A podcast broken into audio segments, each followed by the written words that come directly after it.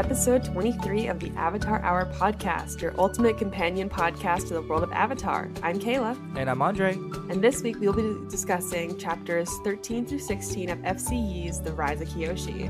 Now, before we start, we want to warn you that this podcast will be mentioning spoilers for Avatar The Last Airbender, The Legend of Korra, and now Rise of Kyoshi. However, you are free from any spoilers regarding the sequel novel The Shadow of Kyoshi, as well as any Avatar Universe comic books. So, Andre, how are we doing this week? hmm. Say it with me.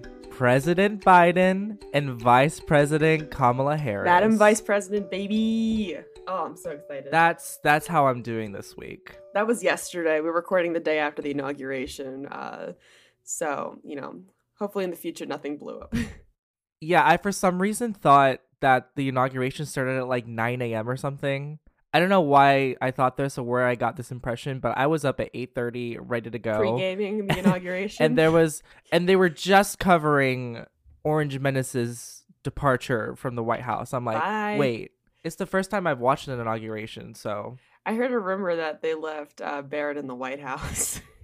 but I don't think they left the what? Barron, Trump's kid, Trump and Melania. Oh my god! I heard a rumor. I don't think it's true, but you know, it would be very funny he did. Very Home Alone. Very Home yeah. Alone.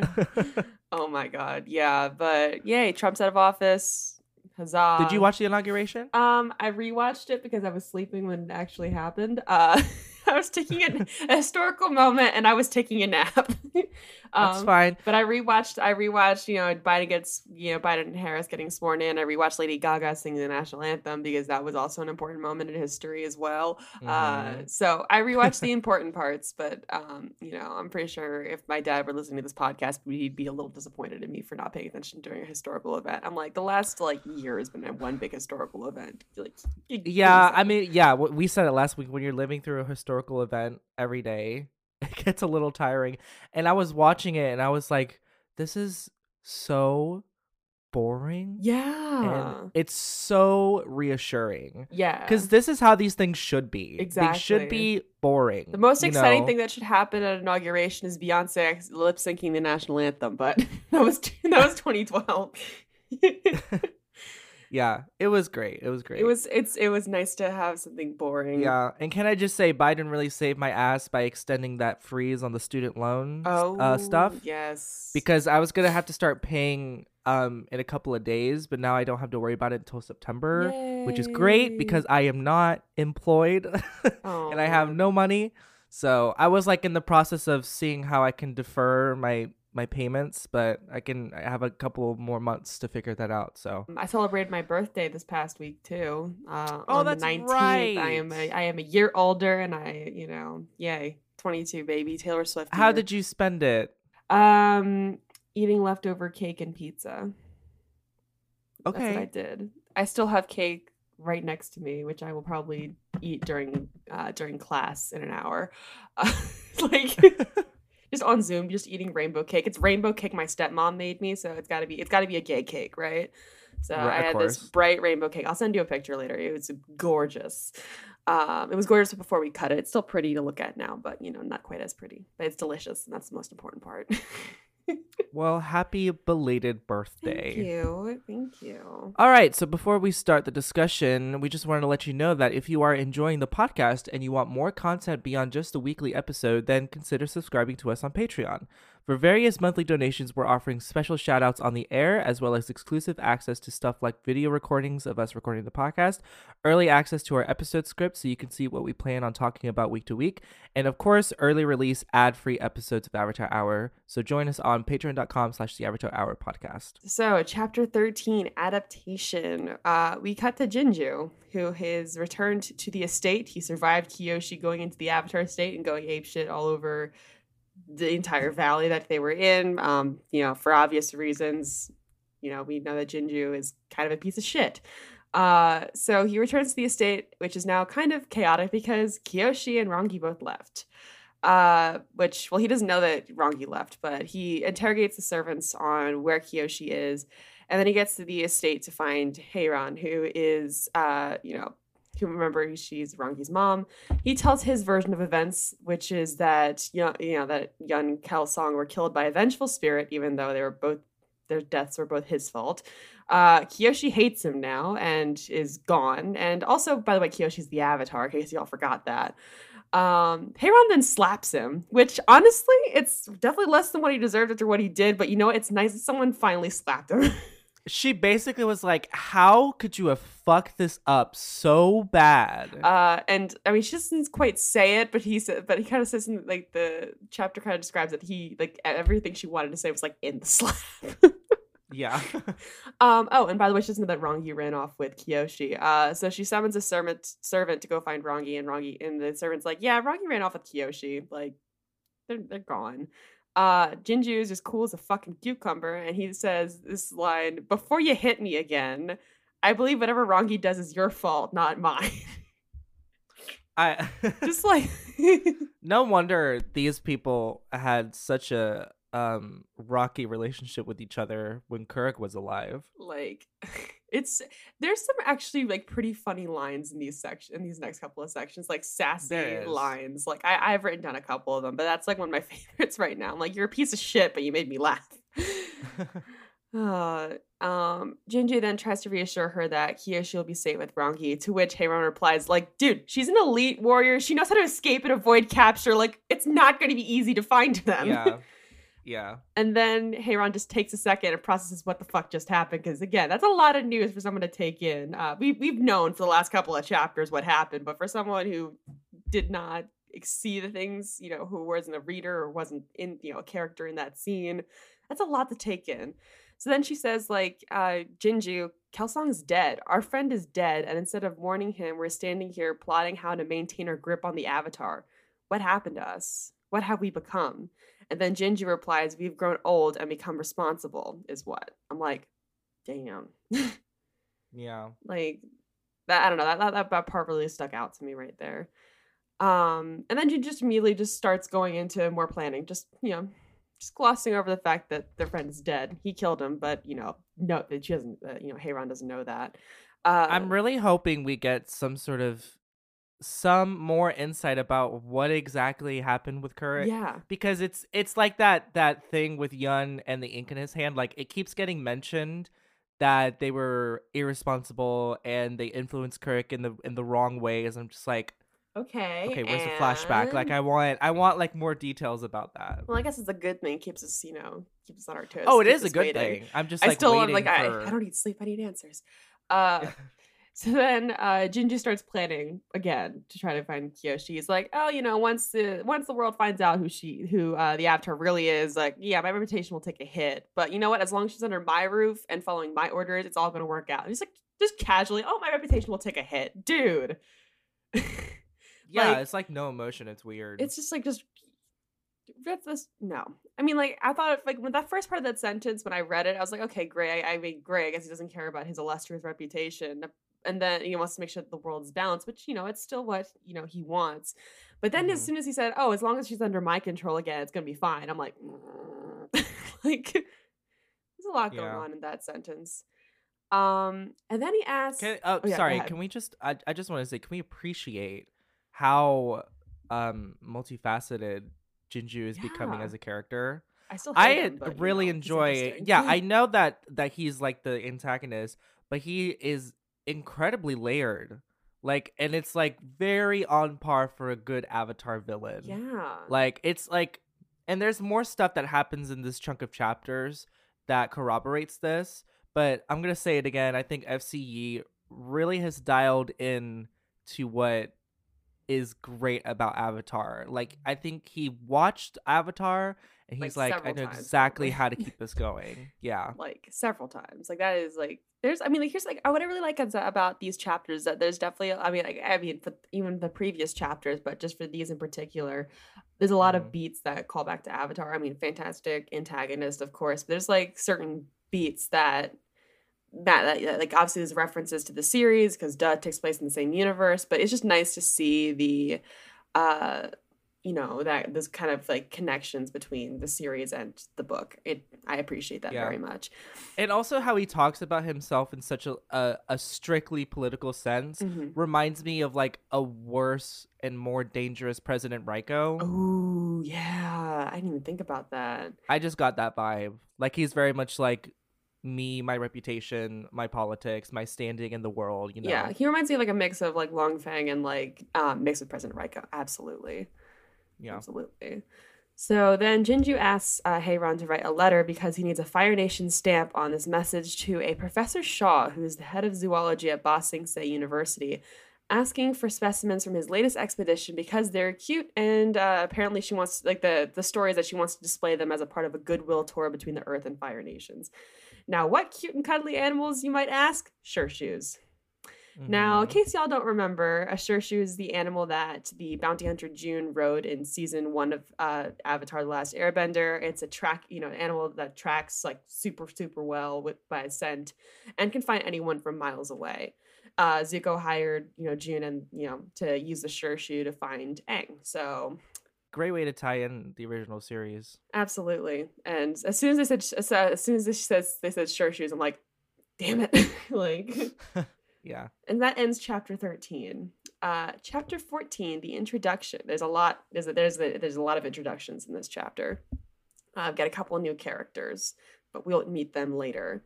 So the chapter opens with uh, Kyoshi in a nightmare, trying to str- struggling to open a metal box. Uh, someone tells her not to force it because it'll break, and there's she's a guy. There's a guy with this person who said not to break the box, and he's wearing this red and white makeup. Hmm, Mhm. Wink, wink, nudge, nudge. Uh, suddenly the box gets hot and Kyoshi drops it, and the man with the makeup wipes his face and it turns into Jinju's. So you know, nightmare stuff going on here. So this this metal box thing. Yeah. I was I wasn't quite following what was happening. Neither. I mean, it's a nightmare. Not it's not much makes sense in a nightmare, but I'm sure eventually it will make sense. I know, but narratively, like, is it like Yeah. a metaphor for something? Like, also when it said metal box and she was like struggling to open it, my mind was like, just metal bend it, and I was like, oh wait. I'm like, wait, metal bending's not gonna be invented for another like 300 something years. yeah. uh the red and white makeup that the guy that the man in her dream had uh you know I don't know. It's definitely that, that sounds a little important, don't you think?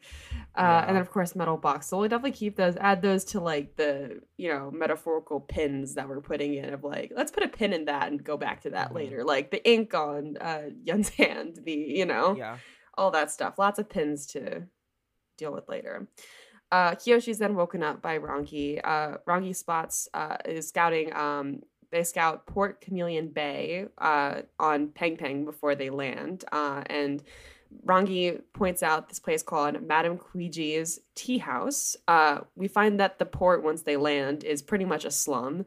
As they're walking through Mhm. to get to this tea house, uh, Rangi remarks that people shouldn't have to live like this. And then Kyoshi replies that they can, and they do. Uh, Rangi then says that she knows about Kyoshi's abandonment as a child, and that's why Rangi was always pushing her to fight back when people treated her like shit. Uh, so you know, more character development going on here. Yeah, I was looking at. Oh, okay. Because I I was like, I know we've heard of Chameleon Bay, but have we seen it? And in season two, at the very end, the small water tribe camp that uh Sokka meets his father at, that's where the camp is in Chameleon Bay. Oh wow, I didn't even know that. Yeah. I didn't. I, didn't I was like. I knew we I knew we heard it at somewhere else at some point, but Yeah. I don't know if we actually went to it, but we did. So that's cool. details. Love it. Um, Kyoshi then tries changing the subject, uh, which I thought was a pretty interesting exchange between Kyoshi and Rangi. Uh, she tries changing the subject and asks, you know, Rangi if the uh, Fire Nation's prosperity is so great then that it gets shared with every citizen, and then Rangi says no, but one day it could be. Now, I had two different thoughts of like what you know Rangi's talking about. I'm not sure if whether that was something that's to be like optimistic about or pessimistic about because at first glance, it read like something Sozin said about sharing the Fire Nation's greatness with the world by colonizing it.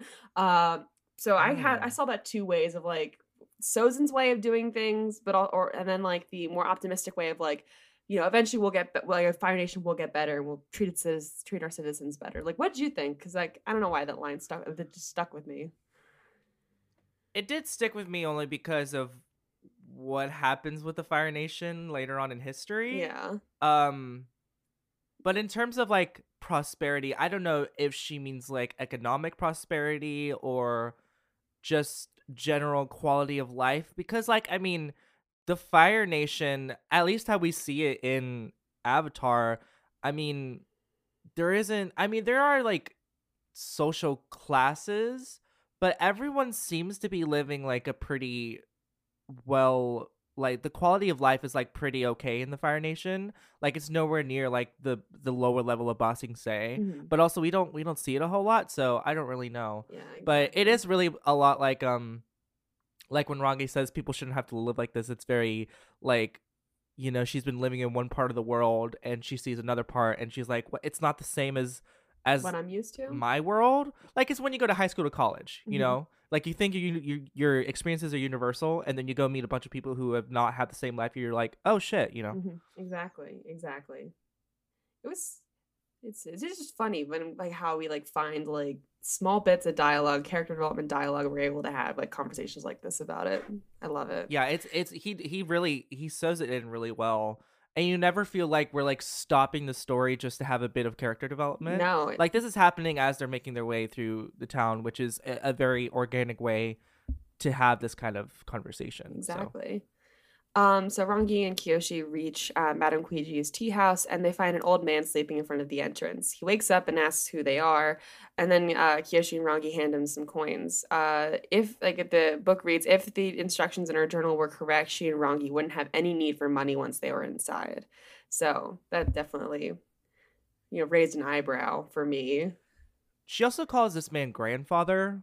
I don't know if that's a term of like respect. I think it is. Or okay. Yeah, I think it's a I think it's like a term of respect. Uh I guess it's a different way of I, different way of saying sir, maybe. I don't know. I especially older- figured because especially- Rangi didn't have a Rangi didn't have a reaction to it, so I was like, Yeah. oh, I guess it's just a term of respect. Yeah, especially for an older gentleman like this person, which we'll we'll we'll learn more about him later.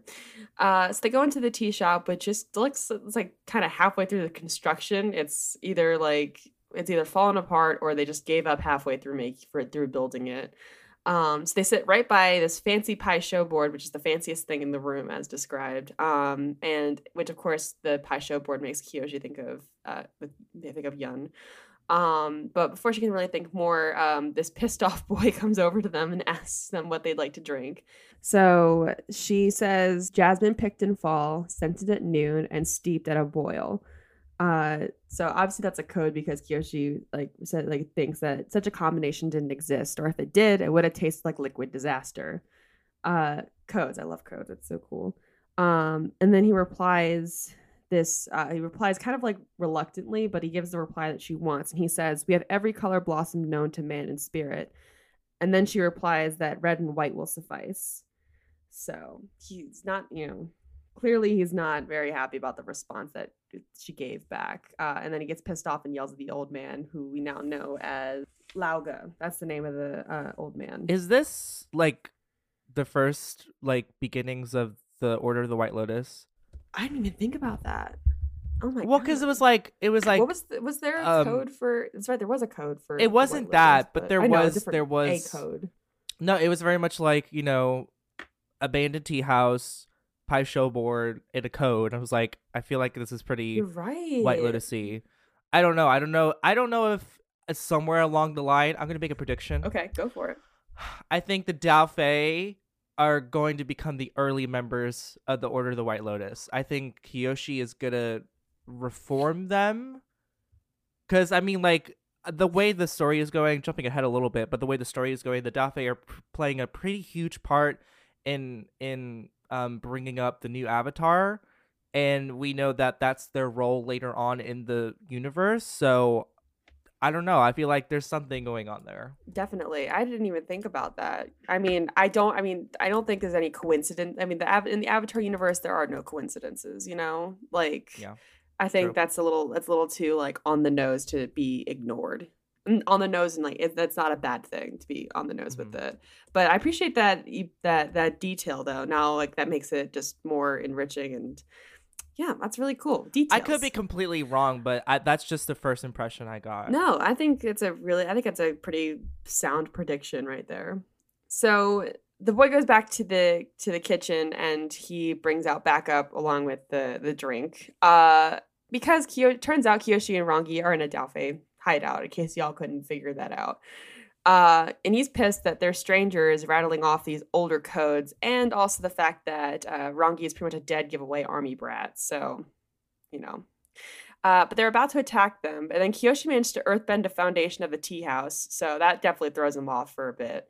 Um, Kyoshi then says that she hates the Daofei and she demands that she wants them because she wants their help because you know they she's interested in them because they're bound to their outlaw code. And then she whips out the metal fan, uh, which uh, Lao Ge immediately recommend, recognizes as uh, something that belonged to this person named Jessa, who is Kyoshi's mother. Uh, the boy asked where she got it, and she said she inherited them from her parents. So Jessa and Hark, we now have names for Kyoshi's parents. And then she reveals that her parents had founded this particular group of Daofei, which is, you know, plot twist, you know, big reveal. Yeah, lots of reveals. Big reveal. um, the boy The then recomposes himself and then uh, tells him, yeah, "Go get your story straight." And then Rangi's like, "Yeah, we got to get our story straight." Like, isn't like really Kyoshi didn't tell me this. It sounds kind of important. yeah. Um, and then no, cut to later. Kyoshi's like, "What? I already explained that my parents were Daofei and abandoned me. That's what got us in here." Uh, you know, and then Rangi's like, "The family." Says, Rangi says that her family issue isn't the problem; it's the fact that uh, she played this whole situation with the Daofei as aggressively as she did.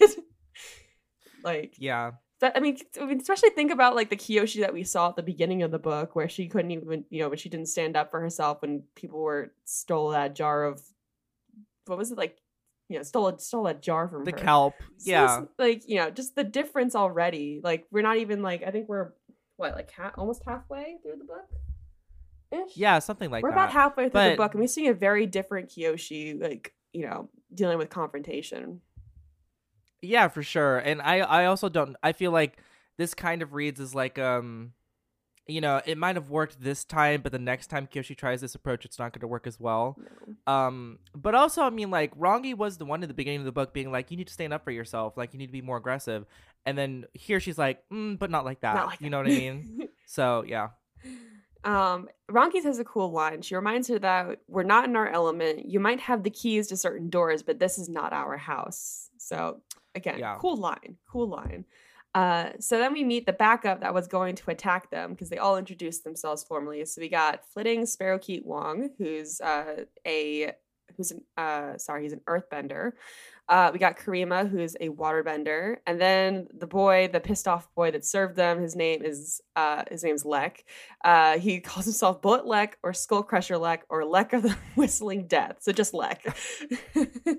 yeah, uh, Just Lek. and like, yeah, basically, Kyoshi just tried not to like, you know, make a face when he says it. Like, they describes her, that she does not. She tried not to imitate the same facial expressions that his uh, comrades were making when he introduced himself under those goofy ass names. Uh, it's s- very Milo, isn't it? Oh my god, yes. I didn't even think about that. Yeah. Uh, so Kyoshi then introduces herself and Rangi, and then they launch into her backstory. Uh, once you know, Lex says, "Well, Jessa and Hark would never do that to family. They'd never abandon their family." And then Karima tells like Lek to shut up, which you know, I, I, I just kind of judging like the first glance, I'm like, "Yep, this guy kind of needs to be told to shut up a little more often." Uh, Yeah. But Kyoshi then says that she kept her parents' gear a secret because the townsfolk probably would have disliked her even more if they found out that she was the spawn of criminals. And I think that's her words, spawn of criminals. Yeah. Uh, Spawn of Criminals is the title to my new YA novel. I love that. uh, so she says that she came to the Daofei to get revenge on Jinju. Now she doesn't call him by name because you know if his name gets out, you know, especially considering his illustrious reputation. Uh, you know that would get more people on their scent. Um, Which I mean is smart, but also isn't her giving away her own name just as prone to liability? Like what if what if Jinju puts out a she's still a servant. Yeah, what if Jinju puts out like an APB and be like, "Oh, like Kyoshi, I need this person to come back." And she's I don't know. Maybe I don't know maybe that'll should've- maybe that'll come up. You know. Yeah. Uh, so uh, Lek then says sadly that her parents are dead, and Kyoshi's like, "Yeah, I don't care. Like, it's not it's not a big sad reveal for me. I don't care if they're dead." Uh, and well, then, but she like, also is like visibly relieved because Yeah. she's like, "Thank God I don't have to meet them." you exactly know? You're like. mm, That's rough, buddy. Uh, and so then Lek gets pissed at this. He's like, "How could you disrespect your parents like that?" And she's like, "I love, I love this line from her. She has so many like, you know, sassy moments in this in this section. She's like, "They mm. left me behind because I took up too much cargo space." So I would say that's a family tradition. Damn. Yeah. It's amazing what bitterness can do to a person. Makes them sarcastic. I, and Cue the shade sound effect from Drag Race. it wouldn't be a gay podcast without of course, of course, some Drag Race sound effects. Uh, Wong then says that they've been cut off by gangs in other cities because of crackdowns on smuggling. So basically, this is all they got. They got this this group of four people. You know, yeah. that, that's it. They don't have an army. Uh, and then Rangi's like, "Yeah, we should just get out of here. There's nothing really much we can do here." Uh, and then Lex like, "Y'all flew here?" Like his ears like pretty much perk up. And then Karima smells an opportunity and she's like, being Jessa and Hark's kid provides you with protection, uh, but it's not like we're going to follow your orders or anything unless you do something for us. So you got a Sky Bison. You know, we, we'd like to use that Sky Bison to do heists and shit. So, you know, here we go. We can work together on this. Uh, so Mhm. now Kyoshi's got a choice to make. It's a tough choice, but she's got to make it fast because the Popo are coming. They got the police. they got the, the police are after them, you know. Yeah. And that's where the chapter ends on the cliffhanger with the Popo coming. Very graceful. All right, we'll see you guys after the ad break. And we're back. All right, let's get into chapter 15 Escape. So, this chapter is just one big action set piece. There's a lot going on, so if I miss something, I do apologize in advance, but I think I've got the big beats that we want to talk about. Um, so, a constabulary police force enters the tea house, and the police captain places Kyoshi, Rangi, and the three Daofei under arrest in the name of Governor Dang.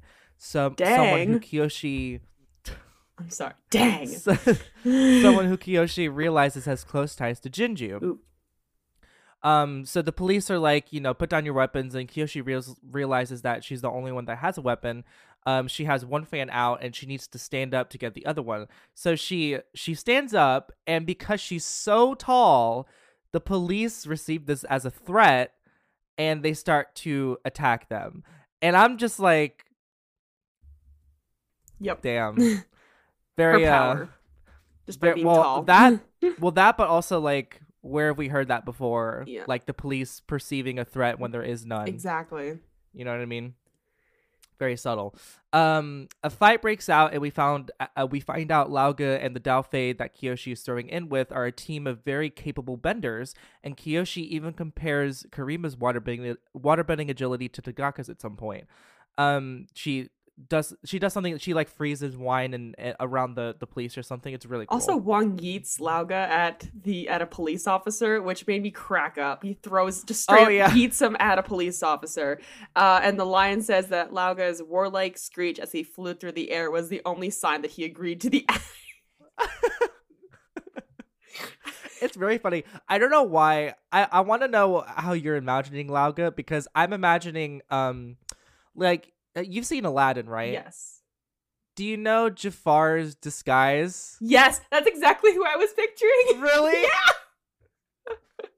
Well, at the beginning of the movie where he's like disguised as that as that old man with like the the teeth and the laugh and everything and like that's who I'm imagining. That is exactly who I'm imagining as well. And I'm just imagining That's so funny. yeet, just screaming it, just screaming old man, just flying towards.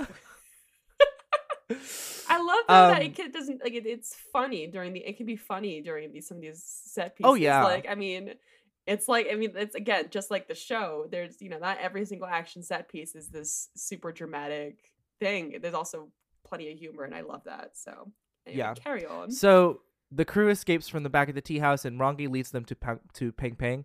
Uh, but as they attempt to escape, Earthbender police bend a giant wall to block their path. However, this doesn't stop the three Daofei as Wong, Lek, uh, Wong and Lek they dust step and Karima missteps, which is essentially using thin steps of their element to climb over the wall. So so they're cool. literally they're bending like thin platforms either of earth and water to get over the wall and i'm like oh This- my god that never is so cool We've never seen bending like that before. Like that's so. I don't think we've seen any bending like that, have we? we've we've well jinju kind of did it in the the chapters Uh-huh. um, but I mean, but I a mean, couple like chapters in ago other forms of Avatar media that we've seen already.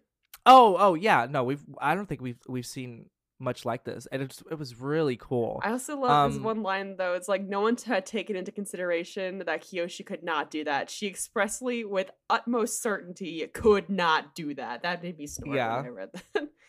yeah, and she tries. She tries to replicate the the technique, but she fails pretty quickly. And instead, she opts to just ram through the wall with earth bending. If she couldn't be a and, creature of grace, then she'd be a battering ram. Another line. Yeah. From the book. yeah, and and it says at one point that she's just like reflexively bending the earth around her to like kind of like protect her but she, there at one point she like looks back and she sees like a Kyoshi sized hole in the wall. I just thought it was really funny. it's, it's like, both it's like, like, cartoonish. I love it. It's very tense but also very funny. I really enjoy it. Um and then uh Rangi is basically shooting up beacons of fire blast into the air to let her know where she is which like you know it's the army thing coming in like she's very tactical in that way um, but during this whole sequence, I was like, okay, chase scene in the middle of a village. Where's Cabbage Guy?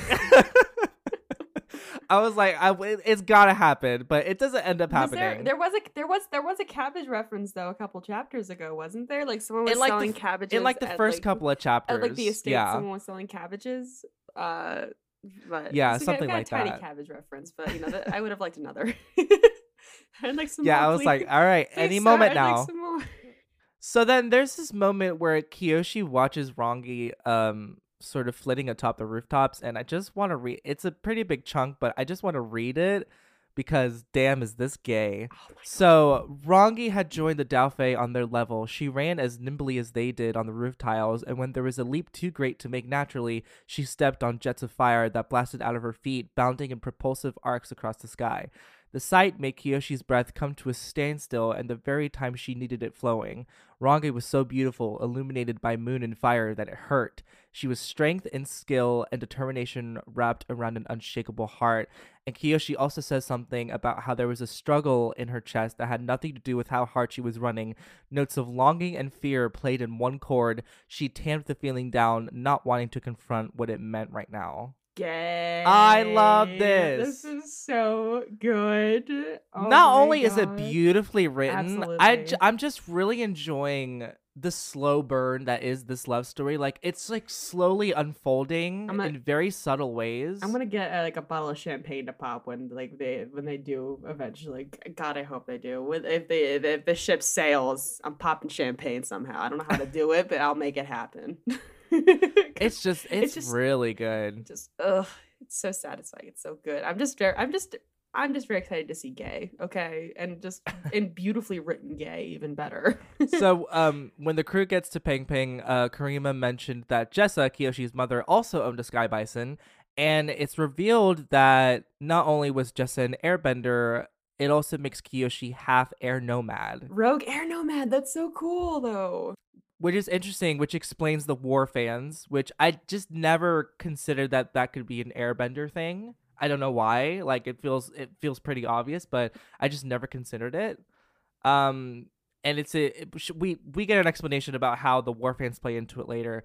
Um but Kyoshi notices that like with every single revelation about her past, it it's hurting Rangi because she feels like she she like doesn't know her friend anymore. Yeah. You know what I mean? Um and it it's it just I think it goes a long way to add depth and empathy to Kyoshi's character because I mean even though she is again this whole thing in Avatar is like even though they are this this giant uh being in the universe uh, as the Avatar they are still human you know and they still mm. have emotions um, We're just full so of I reveals that was... this chapter. It just one hour after the other. It was like, oh, we, I remember we was like, oh, I hope we learn more about her parents. Well, here's our fucking answer. Right. And it's it's also a very um relatable thing. I feel like we've all had at some point in our lives like our uh, something comes out about our, past and whether it's like good or bad and our friends our friends like get a little like hurt that they didn't know that about you or something mm-hmm. like it feels like they were keeping it from you or something yeah um yeah very relatable um so they manage to escape and make camp most of the crew falls asleep pretty quickly uh, until only Lao Ge and kyoshi are left Kyoshi approaches him and tells him that she knows who he is. He is Tieguai, the Immortal. And Lao Ge apparently was behind the assassination of the 40th Earth King and also behind the murders of other people in, in the Earth Kingdom. And she said that in in the journal that her parents gave her, it said like look for someone with like a crutch, and she realized that as she was running away from the tea house, Lao Ge was basically like earth bending small platforms of earth to kind of like throw himself around in these really unnatural ways. Um, and she sort of like pieced it together that that's who he is. And so he asks if she's going to turn him in, but instead Kyoshi asks him to teach her how to kill someone. Which I was like, damn. which he just says, you know, just slam a giant rock against someone's head. Uh, but Kyoshi says that bending and killing are not the same thing. And Lao Ge says that she's already learned the first lesson and agrees to t- train her in earthbending if and when the time is right. So Kyoshi promises to keep his identity a secret, and in return, he said he will keep hers. Well, he did say that her spirit is like a typhoon the size of like Ba Sing Se, like her spirit's very loud. So he mm. definitely has a spirituality for sure. Yeah, very interesting character. He it's I love the trope of seeming of a seemingly like down on his luck character that actually turns out to be this very capable and very um he like a giant reputation behind the character. Like I love that trope. Too, I love it. Me too. All right, chapter 16, the agreement. So Kyoshi worries that her avatar status is becoming too wide known between uh, Tagaka and Lao Ge and says if every old person could look into her eyes and deduce she had unusual power or was the avatar, then she'd be in trouble. And it would become harder and harder to keep herself hidden from Jianzhu. Um, so she's woken up by Rangi, who informs her that she intends to start training her in firebending, though it becomes quickly evident that this is just Rangi's subtle way of getting back at her for harboring all those secrets. It's like so, my strength and conditioning coach. like So just to like put this this whole section into context, I mean this is a pretty like harmless re- thing for Rangi to do, but like do you think it's like fair for her to act in this way? Uh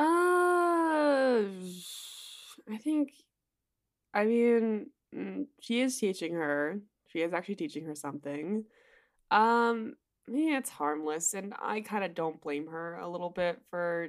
I mean, it's not. It's a harmless way. I mean, yeah, Kyoshi's gonna be very sore the next morning from all that training, but all in all, it, it is in the end kind of helping Kyoshi, but also it's like mm. you know, I mean, there's worse things that Rangi could do, right? True. Yeah. Um, in an attempt to smooth things over, uh, Kyoshi elaborates more on her past to, you know, try to like, you know, kind of, kind of say she's sorry. Um, so she tells Rangi that her mother Jesa was born a nun in the Eastern Air Temple, who became a master at a very early age until she met Hark, her father, who was an earthbender Daofei, who convinced her to partake in his business, and Jesa quickly fell into the market of the underworld. Um, this is really interesting because she quickly rose through the ranks, but it came at the cost of her airbending. So, because her life was so at odds with the typical spirituality of an airbender, she had to use the war fans to help aid her airbending. Mm-hmm. And I didn't put this in the doc, but it also said at some point that she like tattooed over her arrows, her airbending tattoos, which I don't know. I read that I was like, like scandal. I was like, I was like, she painted. She I don't know why, serpents, but it's like, I think it was over her airbender tattoos. Yeah, it's like that is like the height of being sacrilegious. Yeah. I feel like as an airbender, you know what I mean? Exactly. I'm just excited. I as I mean, like I love that there's a backstory for the fans, like why the fans in the first place, and I am yeah. just excited to see how they work in combat. We do get a little taste of it like how the fans work and stuff like that with uh you know mm-hmm. with later but it's i'm just excited to have like how the fans can help more i mean we've seen the kyoshi warriors use the fans but like i'm just excited to see you know how it is now with the fans i just i just i'm really loving this combination of earth bending and air bending yes. because i mean like not only does it mirror her her parents but um it's that you know it's that thing of all of the elements informing each other and working in balance. Like, I, I mean, we hear Uncle Iroh talk about how it's really important to also understand the the techniques and the forms of the other elements because they all relate to each other in some way. So it's it's even though the world is sec- sectioned off into four elements, they all inform each other, which I think is really cool. So yeah, I'm interested to see how these how these war fans come into play. Yes. Um, Rangi makes her promise to never throw her life away for a boy, and when Kyoshi asks who could be worth that, she remembers Kelsang and Yun and is disgusted with herself at the fact that she forgot about her friends even for a split second, and she considers it unforgivable.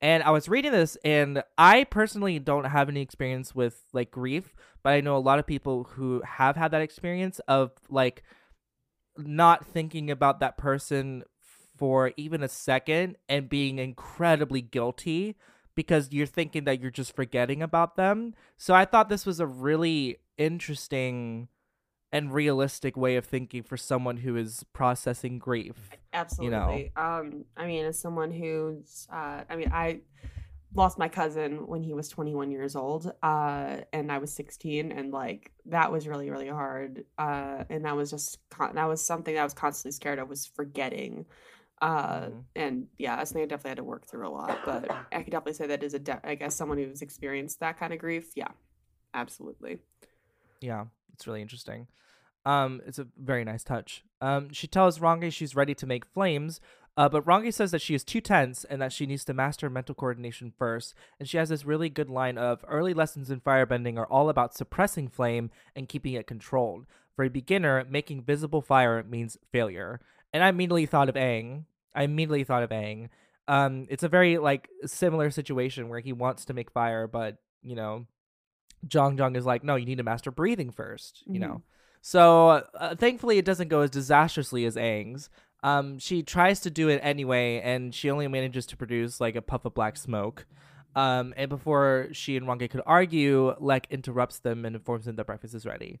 Um, and he also thinks that it was like Rangi who made that that smoke, and she like kind of has to go along with it because yeah. you know they're trying to keep the Avatar thing a secret. Mm-hmm. Um, so Lek makes some remark about he didn't how about how he didn't think that Rangi and Kyoshi would be interested in eating is some sort of burnt like rat thing for breakfast.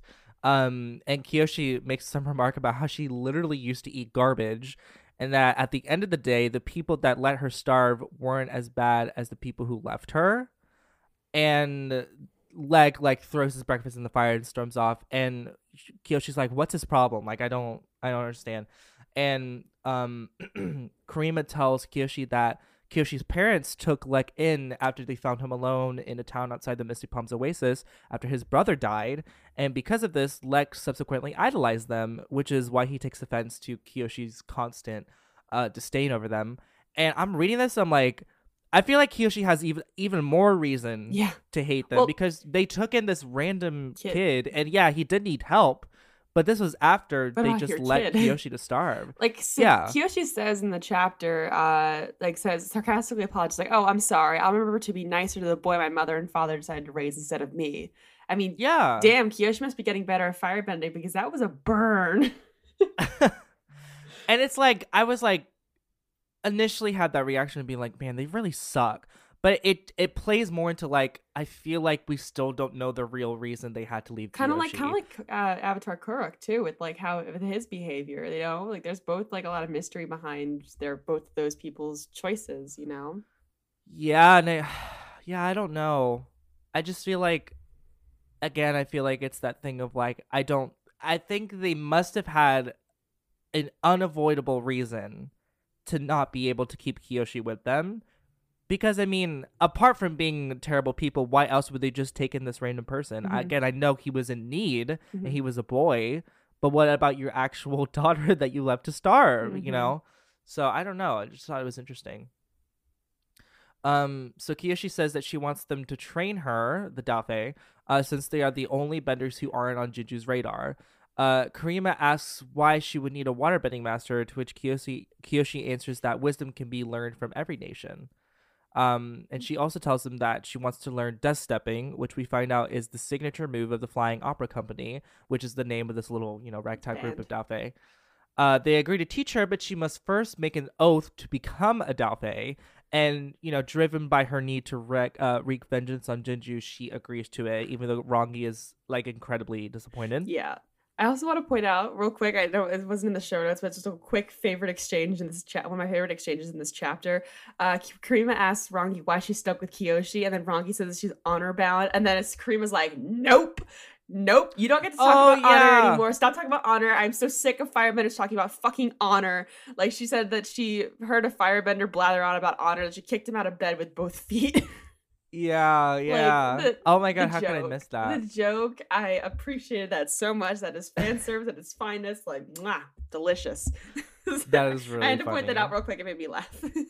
Um, so they do the Daofei initi- initiation ceremony, and it's said that um, in regular circumstances, the initiates would stand over an arch of blades, and uh, to compensate, they just had Wong hold a pocket knife over Kyoshi's head, which I just thought was funny. Um, and the Daofei also required an initiate to memorize and, and recite 54 oaths, but Kirima lets Kyoshi off with just three. And with each oath, Kyoshi it like wonders to herself just how much of how much of an implication it would have on her path to vengeance? Like how much would this actually affect me? Because she like because some of them are like okay i, I kind of already do this so it's fine but then the others are like mm, that might be a problem. Um but the big thing to note here is that she has no regard with how this will affect her spirituality and i think it is interesting that only a couple chapters ago she was telling Tagaka that she would never become a Daofei. Ironic. Um, and now here she is. So, Isn't it ironic? and on a character level, this is really interesting because this is a way for Kyoshi to shed her old self and become this new person, which I feel like we have seen her doing in these past couple of chapters with being, you know, sassy and brash and, you know, more um more I guess uh agile with her earthbending like she's using it a lot more like I feel like and she even says like she's not the girl from Yokoya anymore, you know. So I think this is this is a big moment for her character. Um Absolutely. so so after the initiation, we find out that Wong knows how to use her metal war fans, and he sort of takes them before uh, performs a song and dance. And it's described that like it's it's a dance, but it could also she could Kyoshi could see how it could also be used like in a fight, um, which is like it's also very you know the Firebender the Dragon dance from Avatar two. Three. Um, and three. so Kyoshi is is really enamored by this performance, and she asks how they learned it. And Kirima explains that Hark, her father, was an actor from the Royal Theatre School in Ba Sing Se, and that they have to be able to perform to have a cover in the cities that they visit, which is why they call themselves the Flying Opera Company. Um, so they can all do these like you know acrobatic things to like you know maintain their cover so cool. a very uh I mean we I feel like we haven't talked too much about these characters, but they are very eccentric. You know, like it's very like yeah. God, what a, what a what an interesting ragtag group of people they got here. Like that's what I keep thinking of that word ragtag. like it very much is. like I I don't know. I'm it's ragtag, but it's also like it's a it's like a a wonky like found family sort of thing. okay. We are both queer people, and we're suckers for found family tropes. So just so Yeah. just so you know, yeah. So unsurprisingly, Lek is not amused and uh, refuses to acknowledge Kyoshi as kin, as he is beholden to by his Daofei oath. Um, so I thought, okay, is this gonna be a problem? Because it says in the oath that you like have to recognize other Daofei members as your own family, and like refuses to do that, but no one really says anything about it. So we'll see. and then uh, Um, so, well, she says something like, "Well, it looks like you're gonna have to accept me as you know. If we're gonna keep working together, you're gonna have to accept me as, your, as part of your stupid outlaw family, like something like that." Yeah, yeah. Um, so they saddle up on Peng Peng and make a plan to try and find jobs near the mountains outside Ba Sing Se. Um, Lek asks them if they stole Peng Peng from a friend, and Kyoshi lies and says yes. Um, and all it does is remind her of her mission to enact revenge of the person who killed her friend Kelsang. And they take off, and Kyoshi looks around and suddenly realizes that Lao Ge is not with them. Oop. And That's where that is where the chapter ends. Cliffhanger. I love how they're just like constantly forgetting about him too. like I, he's not he's not mentioned once in this chapter until the very end. So that's the end of our episode recap. You want to take us into Fandom Corner? Absolutely. So this week's fandom corner we get from a Screen Rant article about Avatar and World War II. So the show opens up with a backdrop as a long war, which we know in the canon as a Hundred Years' War, uh, which was started by the Fire Nation. Um, for whatever we know, for what we know about the war, it was brutal, and pretty much everyone in the world was involved in it in some capacity. There's also the wiping out of entire people, the Airbenders, and the Fire Nation, was clearly shown to be more technical, technologically English advanced than the other nations. Uh, according to one theory, it's because the Hundred Years' War was modeled after World War II, and the Fire Nation refers to Germany, a relatively small but militaristic nation that wanted to subjugate all other nations by expansion and conquest. We also see quite a bit of propaganda taught in Fire Nation schools in the third se- excuse me, in the third season of the show, which is like the propaganda used on citizens in Nazi Germany, which fascinating and I can agree with that. Yeah. I I never really thought about it in terms of like World War II, Mm-hmm. but I mean, it, if the shoe fits, you know. I mean, I think we we also get caught up about how I feel like the Fire Nation mirrors America more than it does World War II Germany. Um, we can um, honestly we need to have a whole separate episode for this though. Like are we, Oh, we are we the Fire Nation? like that should be like no, yeah, we have we have that. yeah, that- our, that's our- right, we do. But that uh, that's Yeah. gonna be definitely an interesting episode. So stay tuned for that for topic episodes and we get back into those. But definitely an interesting theory. I can definitely. I mean, the evidence is there. Uh, you Mhm. know, I mean, the Fire Nation is just short of burning books, you know, like but they also I mean, uh, maybe the equivalent is like they they don't really I mean, I was to say they they don't encourage like any arts, like they don't dance, but they also have that weird music okay, thing. the Footloose episode. right, the foot the Footloose episode. Um, but yeah, this is a really really interesting. I never again I never really thought about it until now, so there you have it, and that's our fandom corner for the week. yeah. So, if you would like to support us in the show while also receiving some amazing benefits and exclusive content, again, we are available at patreon.com slash the Avatar Hour podcast. However, if not able to support us by way of monthly donations, please consider subscribing to us for free on your podcast platform of choice and maybe even leaving us a review. And if you want to get in touch with us to send in feedback about the show or send in some content for Fandom Corner or even memes, we love memes, uh, you can follow us on our social media channels. On Facebook and Instagram, we are at the Avatar Hour Podcast. Twitter, you're at Avatar Hour. And if you'd like to follow us personally, you can find me on Twitter at hey it's underscore Andre. And you can follow me on Twitter at Kayla underscore underscore Gagnon. Cool. So yeah, we are officially halfway through the book. Crazy. We're really burning through this. Yeah, so we've got we've got about like four more episodes until we finish the book. So next week we will be talking about chapters 17 through 20. So that's going to be really fun. I'm sure a lot will happen as has been It's happening like a in these snowball. past chapters. It's like a a snowball just getting bigger and bigger as it goes along. I am really excited to learn more about the uh, Flying Opera Company, like learning more about Mhm. each of them, uh, what sort of hijinks they get up to. Uh, Yeah. You know, something inevitably will go wrong. It's to be great. I am very excited to read the next part. yeah, and I'm fully expecting for some shirshus to show up at the worst possible moment. Of course. Of course. All right, guys, thank you so much for listening. My name's Andre. and I'm Kayla. Bye everyone. See you next week. Bye. Thanks for listening.